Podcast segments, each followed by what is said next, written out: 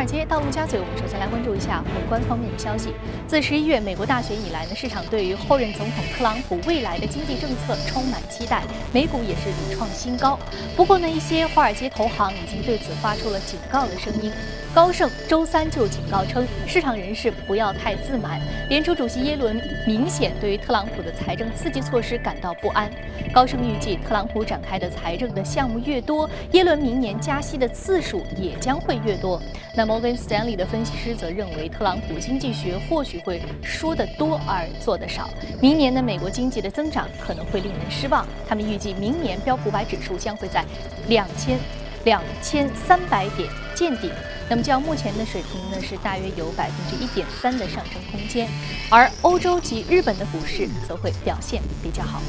美国全国房地产经济协会周二公布的数据显示，十一月成屋销售是五百六十一万，创出了两千零七年二月份以来的新高。特朗普胜选之后呢，抵押贷款利率上升，对于美联储加息的预期，促使消费者赶在抵押贷款利率进一步升高之前购房。自十月八号特朗普胜选以来，美国三十年期固定抵押贷款利率已经上升约六十个基点，平均值是达到了百分之四点一六，创出二零一四年十月以来的新高。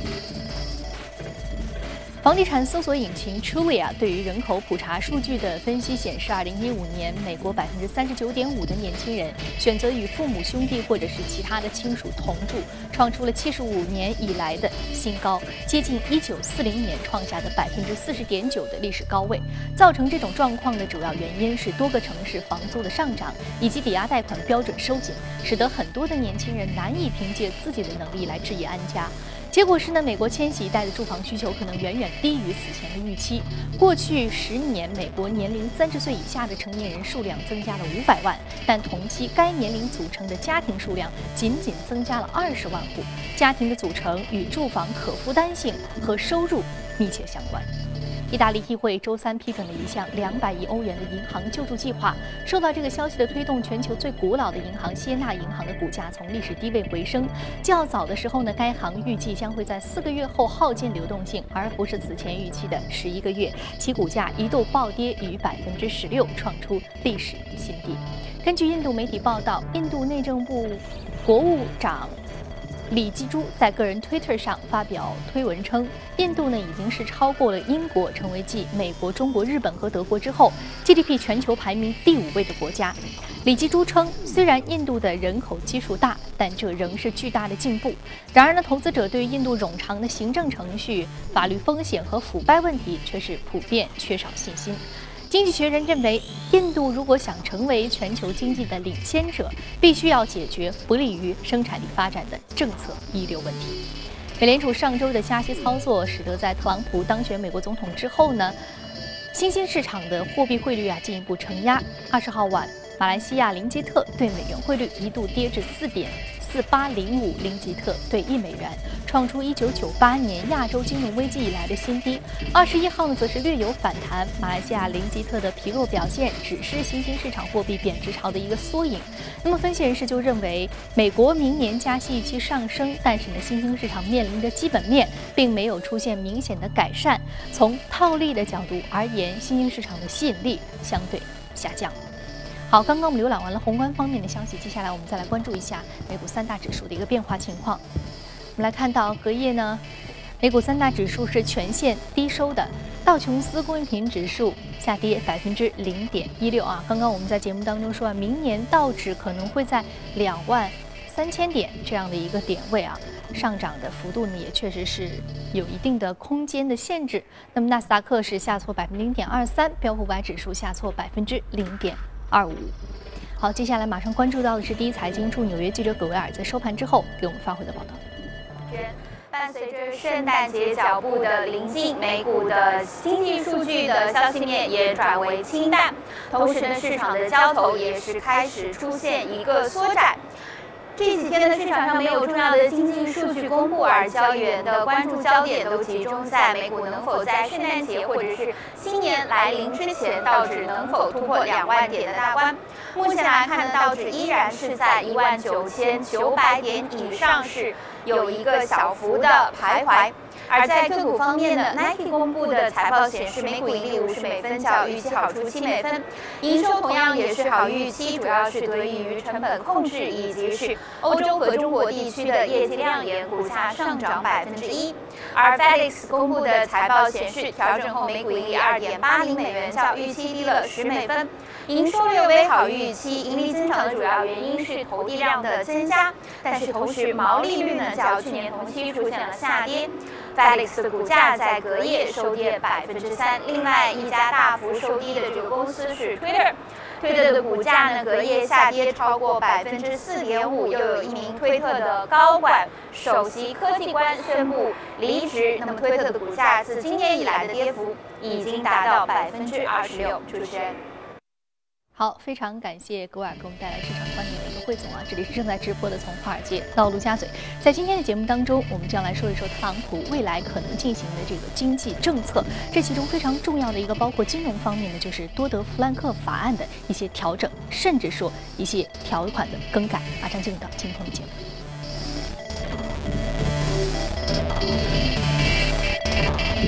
我们请到现场的嘉宾呢，是来自于宽策略金融科技公司的 CEO 李琦先生。李先生，欢迎您第一次做客我们节目。你好，嗯，呃，主持人你好。你好，那我们今天呢，其实要说到的还是这个我们一直在聊的话题，就是 Donald Trump 明年正式上任美国总统之后，他对于金融领域所会进行的一些改革和一些政策的举措。那么这其中非常重要的一条就是说，呃，他竞选的时候一直对于这个华尔街是一个攻击牌，但是现在他对华尔街是一个拉拢牌。对，嗯，但是他这个经济政策当中有一条，就是这个对于多德弗兰克法案，这个大萧条以后，二零一零年正式实施的一个法案，是针对这个华尔街各大投行他们的一个自营交易，还有对他们这杠杆率进行一个限制的法案，是是一个保护中小投资者的这么一个条款。但是呢，Trump 可能他对此要进行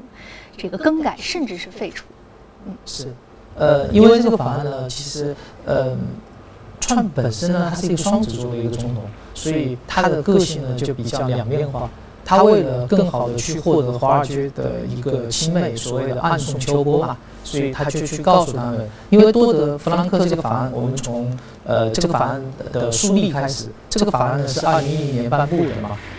因为当年在两千零八年金融危机以后，由于次贷危机，所以造成了一个高的杠杆率。造成这么大的一个次贷危机，所以相应的包括高盛啊等一系列公司卷入其中。所以当时奥巴马政府呢，在大概二零零九年倡议要要树立这么一个非常严厉的金融监管法案，就是多德弗兰克啊这这样一个法案嘛。这个法案呢树立以后呢，其实是在三方面有一个限制。一方面呢就是对自营交易，特别是华尔街的一些投行的自营交易，呃。限制他们去投资对冲基金，限制他们去投资私募，呃，PE 所谓的私募股权基金，以及了对信用评级机构，因为信用评级机构其实直指的是 CDS 和 MBS 等结构化的这种衍生品，啊，对他们进行一个限制。第二方面呢，它成立了一个所谓的金融啊消费金融的一个保护局，重点呢是对中小的呃普通的民众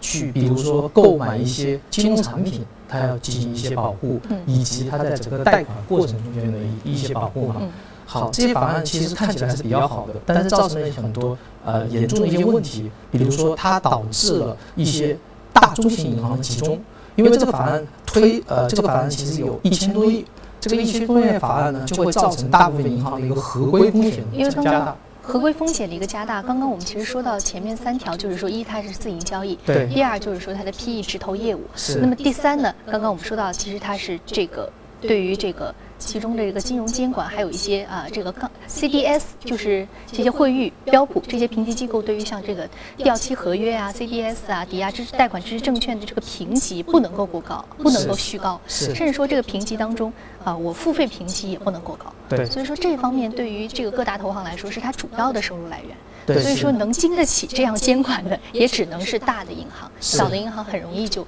利润受挤压，就很难坚持。是。所以导致了小的银行的这个盈利啊进一步下降，所以这导致了很多小银行的的一个破产。所以呢，反而因为这些小银行其实服务的更多的是呃中产阶级和民众，而特朗普这一次当选呢，很多程度上是得到了中产阶级的一个支持，所以他在这一点上，他是他这个竞选的一个呃一个很好的一个筹码。但是他我我前面说他是一个双子座总统嘛，他一方面跟华尔街说好我要废除这个法案，让华尔街呢对他有很多幻想。然后第二方面呢，他为了去呃树立一个亲民的形象，他就是说相关的对于中小的这个民众的一个保护的消费这一部分的法规就不不废除，保留的。对，然后然后呃，我想特别说一个叫格拉斯法案，就是在这个呃弗兰克法案之前有格拉斯法案，它的这个法案呢就是将自营业务和这个呃投行业务还有那个商业银行业务彻底分离开了。这样华尔街其实很怕他做做这件事情，因为呃，美国是混业经营，混业经营的意思就是投行业务和商业银行业务去合并在一起了，然后这样的他可以更多的去调用他的资本金，而一旦采取这种格拉斯法案以后，好，这个自营业务和商业银行业务就彻底分离了，所以华尔街的的华尔街这些大佬其实非常担心特朗普实施这个法案，所以对特朗普而言。这就是一个杀手锏，一方面一方面去保护中小市民，第二方面跟华尔街说我要废除这个法案，但是我同时呢有可能开启格拉斯法案。嗯，所以说它是一个非常重要的一个呃制约的工具啊。那我们说到其实呃。他在组合的过程当中啊，运用了很多来自于华尔街原来的这个高管的人士，是啊，所以说这个举措来看的话，他其实是非常需要华尔街的支持的。是，但是从另外一方面来说，他在选民他在选举过程当中所做的那些承诺，他依然是要部分兑现的。但是我们刚刚节目当中其实也说了，市场现在还有个观点，就认为特朗普可能未来大家还是觉得他这个说的多做的少。刚刚你所说他画饼画的很大啊，我说未来可能这个我要把。多德弗兰克法完全废除掉，所以这个华尔街的这个婚业经营也可以继续的加深，你的这个自营业务也可以啊继续大力的发展，杠杆率甚至可以抬得很高。它给华尔街很多的幻想和预期，很多的 bubble 啊，但是事实上它这个兑现的可能性应该是比较小的。比较小，嗯，对，是。所以，所以在这一点上，近期虽然银行股在特朗普当选以后，银行股大涨啊，其实主要还是受益于加息。因为我们看到了几次加息，以及明年的预期的三次加息，所以其实和特朗普对那个弗兰克法案的废除其实关系不是特别大。嗯，对。所以说，我们预期的这个三次加息，刚刚也说到，这个耶伦也是有点不安的，说未来需要这么激进的加息吗？相对鸽派的这个观点是比较不安的。那么，特朗普究竟会不会说多德弗兰克法案当中关于这个华尔街投行的一些限制性条款真的废除，然后未来这个开启三次加息这么激进的一个举措？其实市场还是。带有一些保留性的期待，就觉得可能没有他说的那么激进，没有他说的那么符合华尔街人的预期。的确，嗯，好，非常感谢李琦先生这一时段宏观给我们带来的一个简单的点评。那接下来呢，我们再来关注到的是，啊，隔夜领涨的板块和个股分别是什么？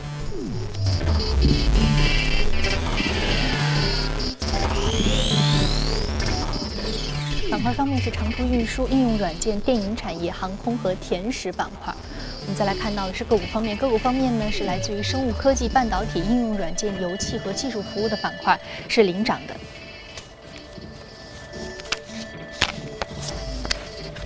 我们要说的是 Monster 能量饮料上涨幅度百分之四点二，目前的价格是四十五点三七美元每股啊，这个是典型的美国的软饮的一个代表的企业啊，能量饮料。对。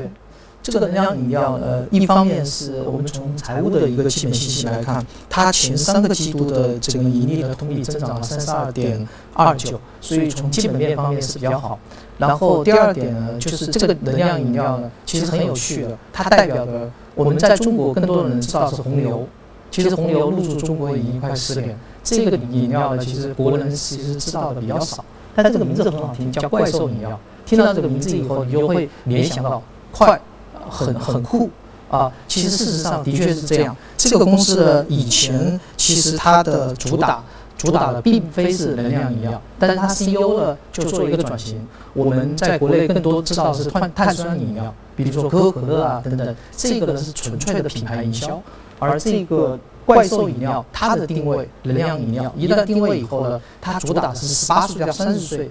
这这个区间段的男性的这样的一个呃。呃，民众，所以他希望塑造一个非常前卫的一个这样的一个正面的一个形象，所以得到了大多多数年轻人的一个一个青睐。所以在美国整个市场的追求方面就会比较好一些。他会塑造一个所谓的强悍、危险又很神秘，嗯，同时又充满诱惑。同时，呃，如果呃你在美国喝这个饮料，你会发现它的商标特别漂亮，它是一个魔爪，魔爪的有三个爪，所以你看到这个双三爪以后，你会联想到底这个背后的怪兽长什么样子，嗯，但是你就看不到，所以它永远给你带来一个神秘感，所以呃，我们都会联想到很多年以前的苹果电脑。它给你的感觉，并非是你用一个苹果电脑你就呃怎么高大上，而是在于它是代表一种时尚。嗯，一种时尚啊，商标设计非常的简洁，但是非常有视觉冲击力。那其实我们在猫这个 Monster 这个品牌，在我们节目当中，从节目的一开始已经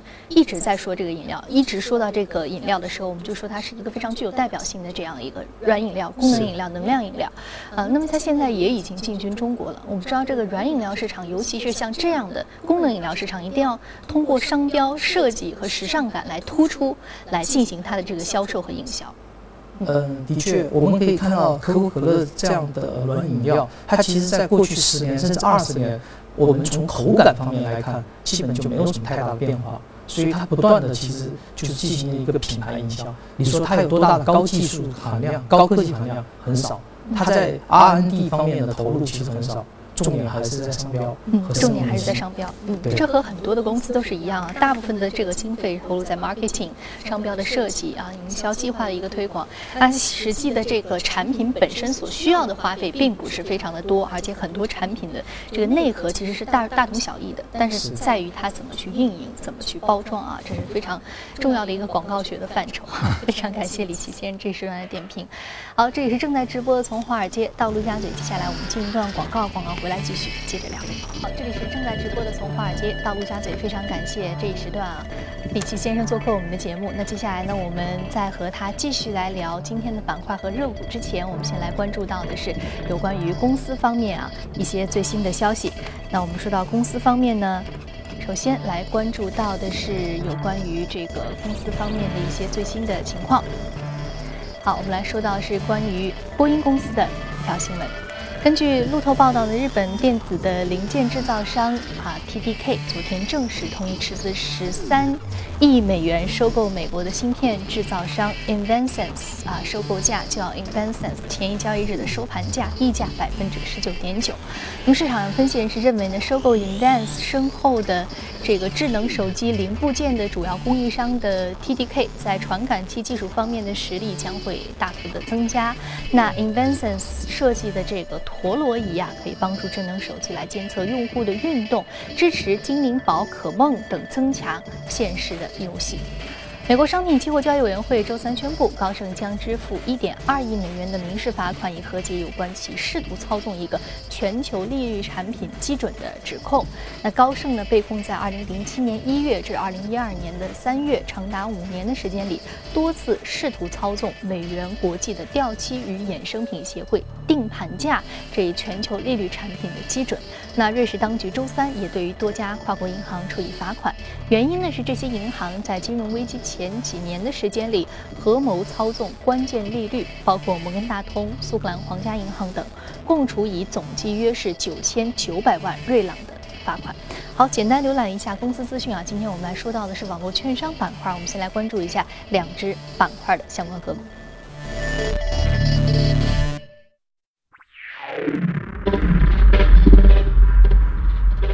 先要说到的是这个盈透券商 Interactive Broker 是网络券商，另外还有这个 eTrade 和它一样啊。那今天我们先来说到的是这个盈透券商，盈透券商，我们中国的一些啊关注美股的朋友，大家可能比较的熟悉。对，呃，那个盈透证券呢，因为中国很多炒美股的人很多是通过什么老虎证券啊等等这种方式去炒嘛，也源于中国的这个机器人投顾这个这个深入民心啊，很多人通过机器来来来做股票。那么做股票以后呢，肯定背后一定要有一个很强大的网络券商作为支持。那么盈透证券就是美国非常有代表意义的一个网络券商。其实这个这个证券公司的已经开了四十几年，它是以高科技为导向。它重点呢，并不做直客，更多的是呃通过跟 B 端的合作，然后跟它提供一个很好的一个平台。银泰证券的主要的业务收入来源于经纪业务，他的意思就是说，呃，其实，在华尔街的券商里面有两种，其实有三种盈利模式。第一种是做市商。做市商的意思就是我的资本比较雄厚，那么客户去购买股票的时候，其实是证券公司先把股票给买入，买入以后，证券公司再从市场去买入这个股票，再卖给这个客户，其实是一种卖空行为。那第二种呢，就是 broker，broker 的意思就是当客户需要买股票的时候，这个 broker 直接把客户的这种委托需求报给交易所，然后再促进成交。啊，然后第三种就是加杠杆。加杠杆意思就是说，好，我大规模的让你去放三倍杠杆、五倍杠杆、八倍杠杆，那我的盈利呢来源于这个这个利息收入。银行证券属于第二种，它更多的就是一个经济收入。所以，呃，这个是在美美国非常盛行的啊这样一个券商。这个券商呢，因为它是网络券商嘛，所以它的人工成本就很少。它在全世界这么大的一个，它可以直连七十个交易所，但是它养的员工呢，只有一千零八人，所以。呃，这样的一个成本呢，会带来非常低廉的一个经济费用，这也是引起了全球各个国家的人接入美股，呃，来购买美股的时候，都通过银透去去交易。嗯，说银透是按照它单笔这个申报的。对这个这个委托价啊，进行这个经济收入。那另外呢，还有就是说这个 E Tree，它是根据这个杠杆的这个利息收入，是完全不一样的。所以我们说比较符合我们中国人使用方法还是这个第一种，就是加杠杆，普遍不是说一个呃常常会用的这种行为。是。那我们说这个其实，呃，这个和国内的很多的券商其实还是方式很不一样的。啊国内券商主要是还是采用的是 interactive broker 这个方式啊，单笔的这样的一个申报的委托申报的这样的一个单笔的百分比收入。是，嗯，其实银透证券呢，它自己也加一部分杠杆，不过利息收的非常低。我们呃，在国内比较熟知的这种融资融券的费用，大概最少得百分之八左右的一个年化收益。但是银拓证券呢，它的一个杠杆比率，一般它收的利息只有百分之一点五左右，所以一个非常低的一个呃一个利息收入。一税的其实收的相对比较高，平均在百分之七点几，呃也呃也事实上比融资融券那个费用比较呃低一些嘛。但是呃一税的更多的是在于人的一个服务。易翠的在服务模式方面更像国内的券商，它的网点特别多，在全球超过三千六百人的一个服务团队。在美国，你去呃跟民众去说，呃，你做美股用什么？可能很多人是用易翠，因为呃它的服务比较好嘛，能面对面的沟通比较好嘛。但是在全球来说，国际上的去做全球的股票，不只是做美股，因为银投证券它连了七十个交易所，所以你开户银投以后，你可以做美股啊、欧股啊。全世界都可以做，但是除了部分国家，呃，比如说我们现近期比较关注的印度，印度的话，它就必须要印度本地公民才能够去做印度股票，所以这是这是大致的一个区别。嗯，那随着其实大家全球化资产配置的需求的不断的提升啊，个人进行这样的一个全球股市的操作，也可以通过这些券商来实现。是，嗯，所以国内呢其实有很多基金投顾公司，它其实外外表上是一个壳。他他去教你怎么通过机械的算法教你指导你去买什么股票，但是背后呢，其实这种手机 app 就可以帮你一键去开美国账户啊、海外账户啊等等，其实背后的逻辑呢，都是通过这些网络券商去去实现的。嗯，刚刚我们提到一个啊比较新的话题，就是智能投顾啊，这两年智能投顾的创业公司也非常的多啊。是，嗯。呃，智能投顾的确最近两年比较多，包括比较比较出名的，呃呃，包括那种呃宽策略自投啊，还有投米啊，理财魔方啊。呃，包括这个宜信啊，逐渐在研发的这些智能投顾，这些智能投顾的重点是根据每个人的这个风险偏好，然后通过计算机的算法来推荐根据你这种风险偏好更适合的投资的标的物，有可能去带你去投资全球，通过 ETF 组合来替代来投资。第二种方式呢是，甚至是它通过各种大数据算法结合了各种量化模型，然后一键呢在机器背后呢就帮你去算好了应该投多少。美股具体哪几只美股，甚至是我们熟知的什么三门铁克啊，呃，包括我们前面说的盈透证券啊，它都给你计算好了。然后你一键的点击，它就跟你交易完了。交易完了以后呢，重最重点的是交易以后的一个再平衡。它根据市场的变化，因为每天世界上发生很多事情，你也没很多时间去关注，所以电脑又根据电脑的一个呃对市场的一个把控，然后自动再给你再平衡。这样呢，你你每天呢只通过手机 app 接入这个软件，刷一下自己净值，看自己全球配置情况到底怎么样，每天盈利情况怎么样。所以这种方式就比较盛行，而且这种方式呢去了人工化。嗯，好，非常感谢李琦先生这一时段点评。这里是正在直播的从华尔街到陆家嘴，今天播出内容内容呢，你可以通过我们的官方微信公众号“第一财经资讯”查看。另外，您有什么样的意见和建议，也可以通过微信留言。此外，您还可以到荔枝和喜马电台搜索“第一财经”进行收听。节目最后来关注一下，随着圣诞节即将来临，许多地方呢都在为过节做准备，一起来欣赏一下。伴随着生活身上兴奋的人生，圣诞老人的脚步越来越近。为了迎接圣诞节，澳大利亚许多人家都在忙着装饰房屋和准备美食。在悉尼，一间闪耀着五颜六色的圣诞灯光的小屋格外引人注目。围栏和屋檐上点缀着星星点点的白色小灯，看起来像冬天浪漫的飘雪。屋顶上站着圣诞老人的塑像，他戴着墨镜的样子显得很酷。屋内摆放着各种圣诞节主题的玩具和装饰品，琳琅满目，让人感受到浓浓的圣诞节气氛。而在西澳大利亚州首府珀斯市的一家动物园中，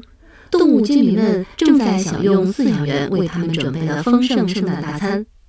两只大乌龟争先恐后地吃着饲养员手上的甜瓜，满嘴流汁。沙袋鼠、长鼻浣熊、袋鼠以及松鼠猴都在津津有味地享用各自的圣诞美食，它们已经完全沉浸在美味中了。